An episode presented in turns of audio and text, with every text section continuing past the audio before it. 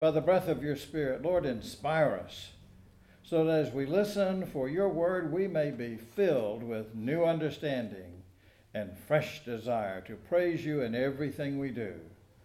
We pray in Jesus' name. Amen. Well, you know, last week we read in the Gospel of John about a man named Nicodemus who sought Jesus out at night and heard the mystery of being born anew, being born again. This week we have a story about an unnamed Samaritan woman that Jesus met at midday, noontime. In the first verses of the fourth chapter of John's Gospel, we're told that Jesus learned that the Pharisees had heard that he was making more disciples and baptizing more than John the Baptist. So he left Judea and went back to Galilee. To get back to Galilee, Jesus had to go through Samaria. Listen now for the word of God. He came to a Samaritan city called Sychar, which was near the land Jacob had given to his son Joseph. Jacob's well was there. Jesus was tired from his journey, so he sat down at the well. It was about noon a Samaritan woman came to the well to draw water. Jesus said to her, Give me some water to drink. His disciples had gone to the city to buy him some food. The Samaritan woman asked, Why do you, a Jewish man, ask for something to drink from me, a Samaritan woman? You see, because Jews and Samaritans didn't associate with one another. Jesus responded, if you recognize God's gift and who is saying to you, Give me some water to drink, you would be asking Him, and He would give you living water. The woman said to him, Sir, you don't have a bucket, and the well is deep. Where would you get this living water? You aren't greater than our father Jacob, are you? He gave this well to us, and he drank from it himself, as did his sons and his livestock. Jesus answered, Everyone who drinks this water will be thirsty again, but whoever drinks from the water that I will give will never be thirsty again. The water that I give will become in those who drink it a spring of water that bubbles up into eternal life. The woman said to him, Sir, give me this water so that I will never be thirsty and will never need to come here to draw water. Jesus said to her, Go get your husband and come back here. The woman replied, I don't have a husband. You're right to say, I don't have a husband, Jesus answered. You've had five husbands. And the man you are with now isn't your husband. You've spoken the truth.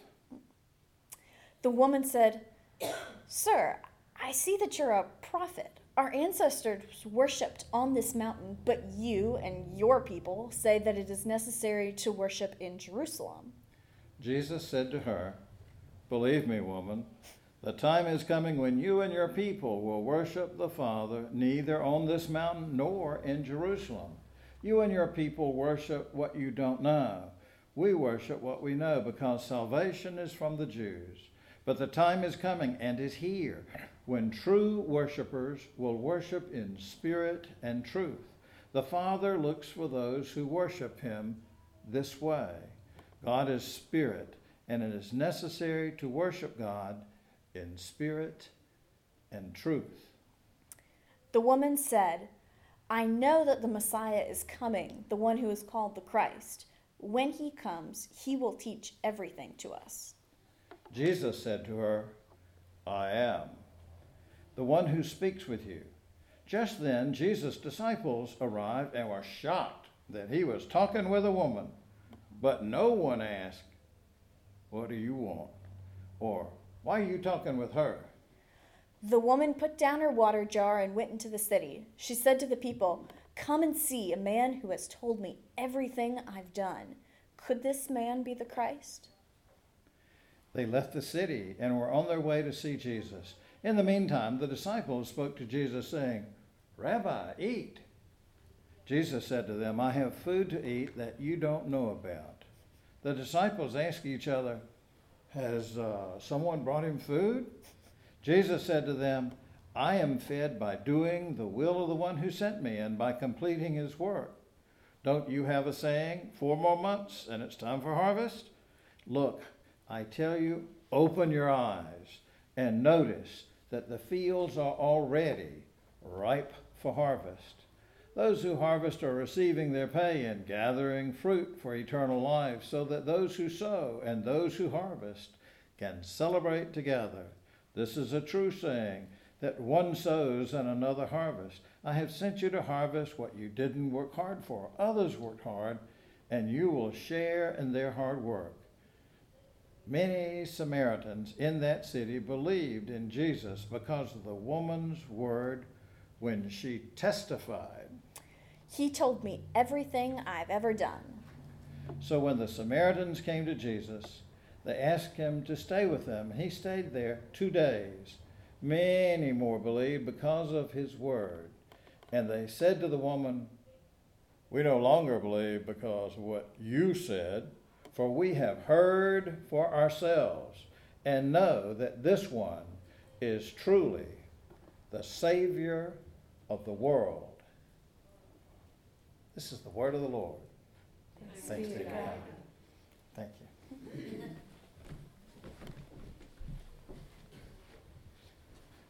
O oh Lord, may our thoughts and may my words be acceptable in your sight, our rock and our Redeemer. Amen. What makes for a good story? What makes a story interesting? Back when our children were in elementary school and their homework was often write a story about such and such, I used to tell them in a story, something happens. And for a story to really be interesting, there usually has to be a there has to be a problem to solve, a conflict to resolve, or an adversary to overcome. So, what happens in this story about a man with no bucket at a deep well? And what problems or conflicts or adversaries make it interesting? Well, early readers of John's Gospel, people who knew the Old Testament well, would tell you that this story, it starts as a boy meets girl story and that that kind of story will end up with a wedding. They would say that because in the Old Testament, in a story where people meet at a well, the story often moves to marriage. For example, you can read in Genesis 24 about Abraham sending his servant to find his son Isaac a wife. And you know where they found Rebekah? At a well. And then you can read in Genesis 29 about how Jacob meets Rachel at the same well in our story. Or you can read in the second chapter of Exodus about how Moses met his wife Zipporah at a well. But Jesus is not there to meet a wife. Well, wait, wait, wait, wait a minute though. Why is Jesus in Samaria at all? As this chapter began, we read that Jesus left Judea and went back to Galilee, and that Jesus had, had to, had to go to Samaria. Well, as that Samaritan woman mentioned just now, the Jews didn't think that much of the Samaritans. Part of the divide between those peoples was that the woman, what the woman referred to, the issue of, in the 20th verse there, that said our ancestors worshipped on this mountain, and the Jews said, no, no, no, you got to worship in Jerusalem. So why did Jesus, why did John say Jesus had to go through Samaria. Well, I've read that most Jews would have crossed to the east side of the Jordan River, traveled north, and then crossed the river back into Galilee to avoid Samaria altogether. So maybe Jesus was just taking a shortcut, a quicker route. Or perhaps, perhaps he was headed to this particular historic well to meet this particular unnamed Samaritan woman. So, what was the big deal about a thirsty man asking a lady for a drink of water? Kind of makes you thirsty, doesn't it? Well, we just talked about how Jews and Samaritans didn't have much to do with each other, but it would also be considered improper for a rabbi, a teacher, like Jesus, to be chatting with, a, with any woman, but especially a Samaritan woman. And most especially this woman because of her past. Jesus says she's been married five times. The man she's with wasn't her husband. Well, sometimes people have mistakenly, I think, mis- tried to present her as some woman of voluntary ill repute. But you have to remember that the divorce practices of those days were quite different. Those days, it didn't take a lawyer, a judge, and a pile of money to get divorced. it was a lot simpler and quicker, and you didn't have to have much of a cause. You, she didn't cook good roast beef, she's gone. Whatever, she's gone. She didn't cook like Mama cooked, you know. well, you could be divorced for many reasons, but especially if they were thought to be barren. That would have been a reason. So that was a matter of shame then, and, and sometimes it still is. I, I know a fellow who rejected one woman who was sweet on him, and he married somebody else specifically because he thought she could bear children. Well, so the point is that in those days, all women were considered inferior to men. I don't know where they got that idea, but that was their idea. all Samaritans would be looked down on by the Jews, and this woman would have been looked down by most everyone the Jews and her own people. She was an outcast. She was looked down on, but not by Jesus. Don't you wonder, what is it in this woman that Jesus saw that nobody else did? This nameless Samaritan woman, turns out she is the person with whom Jesus had the longest recorded conversation in the whole New Testament. Now, John's gospel is famous for the I am statements of Jesus. They include seven metaphors. I am the bread of life. I am the light of the world, the door of the sheep. I am the good shepherd. I am the resurrection and the life. I am the way, the truth, and the life. And the one we studied about in Sunday school this morning, thanks to Sharon, I am the true vine. But before all of these, when the Samaritan woman at the well talked about the hoped for, the longed for Messiah, she was the person to whom Jesus made that first I am statement. When she talked about the Messiah, she let, he let her know that as me. And what was her response? Then the woman left her water jar and went back to the city. She said to the people, Come and see. Come and see a man who told me everything I've done. He can't be the Messiah. Can he? And they left the city and went to him.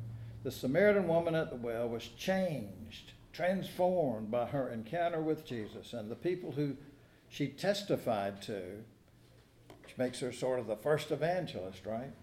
People she testified to were changed first by what she, she said and then by their own encounter with Jesus. And they said, We've heard for ourselves and know this one is truly Savior of the world. So, if we are trying to learn from and follow Jesus, what do we learn from this story? How can we use what we learn to be more faithful followers, better disciples of Jesus? Jesus broke through the prejudices of his time the prejudice against women, against people from uh, despised countries, and against the outcast, the social outcast. He, he doesn't just tolerate these people. A lot of times I've heard folks say, well, I don't mind if they do a thing and such. Tolerate. He interacted with them. He drew, drew them into relationship. And that's where we're really disciples, is when we're in relationship with Jesus. I heard a physicist say recently that uh, the interviewer was saying, well, in school I learned that, you know, it was kind of like the solar system. There's the nucleus of the atom and the electrons spin around it. And now you're telling me that electrons don't exist except in relationship. He said, oh, yep, that's the way quantum, quantum physics works, right? And we're learning that we're not really existing as disciples unless we're in relationship with Jesus and with the children of God. So, what are our own prejudices? Who do you and I look down on? And I'm not just talking about Duke fans or Carolina fans. Who do we look down on? Are there groups? Are there people that we would rather go thirsty than ask them for a little drink of water? You know, you can go a long time without food, weeks I hear, but not long, not long without water. We need water for life. Can we hold on to old prejudices and really follow Jesus' example? This story started with thirsty Jesus, a man with no bucket, a thirsty man at a deep well. After Jesus tells the woman that he's the Messiah and about how he will give her living water, she leaves her bucket at the well and rushes to tell her village. So, are you and I as excited about and as bold as the woman at the well, rushing to tell her friends and neighbors about the Messiah? Remember what the man, that man with no bucket at a deep well, told his disciples. He said, Don't say four months more and here comes the harvest. I'm telling you, the harvest, the fields are ripe in the harvest right now. Right now, right around us. So when you when you are thirsty for the living water, remember the promise from oh back in Isaiah 58 that says the Lord will guide you continually and provide for you even in parched places. And we all have those parched places in our lives, there are times. He will rescue your bones. You will be like a watered garden, like a spring of water that won't run dry. And remember that Jesus says to us, All who are thirsty, come to me. All who believe in me shall drink. Thanks be to God. The hour is coming and now is near. So go forth to worship the Lord your God in spirit and in truth, in all that you say and all that you do. Now may the grace of the Lord Jesus Christ, springing up like living water, fill your heart and flow through your life from this day forth. Amen.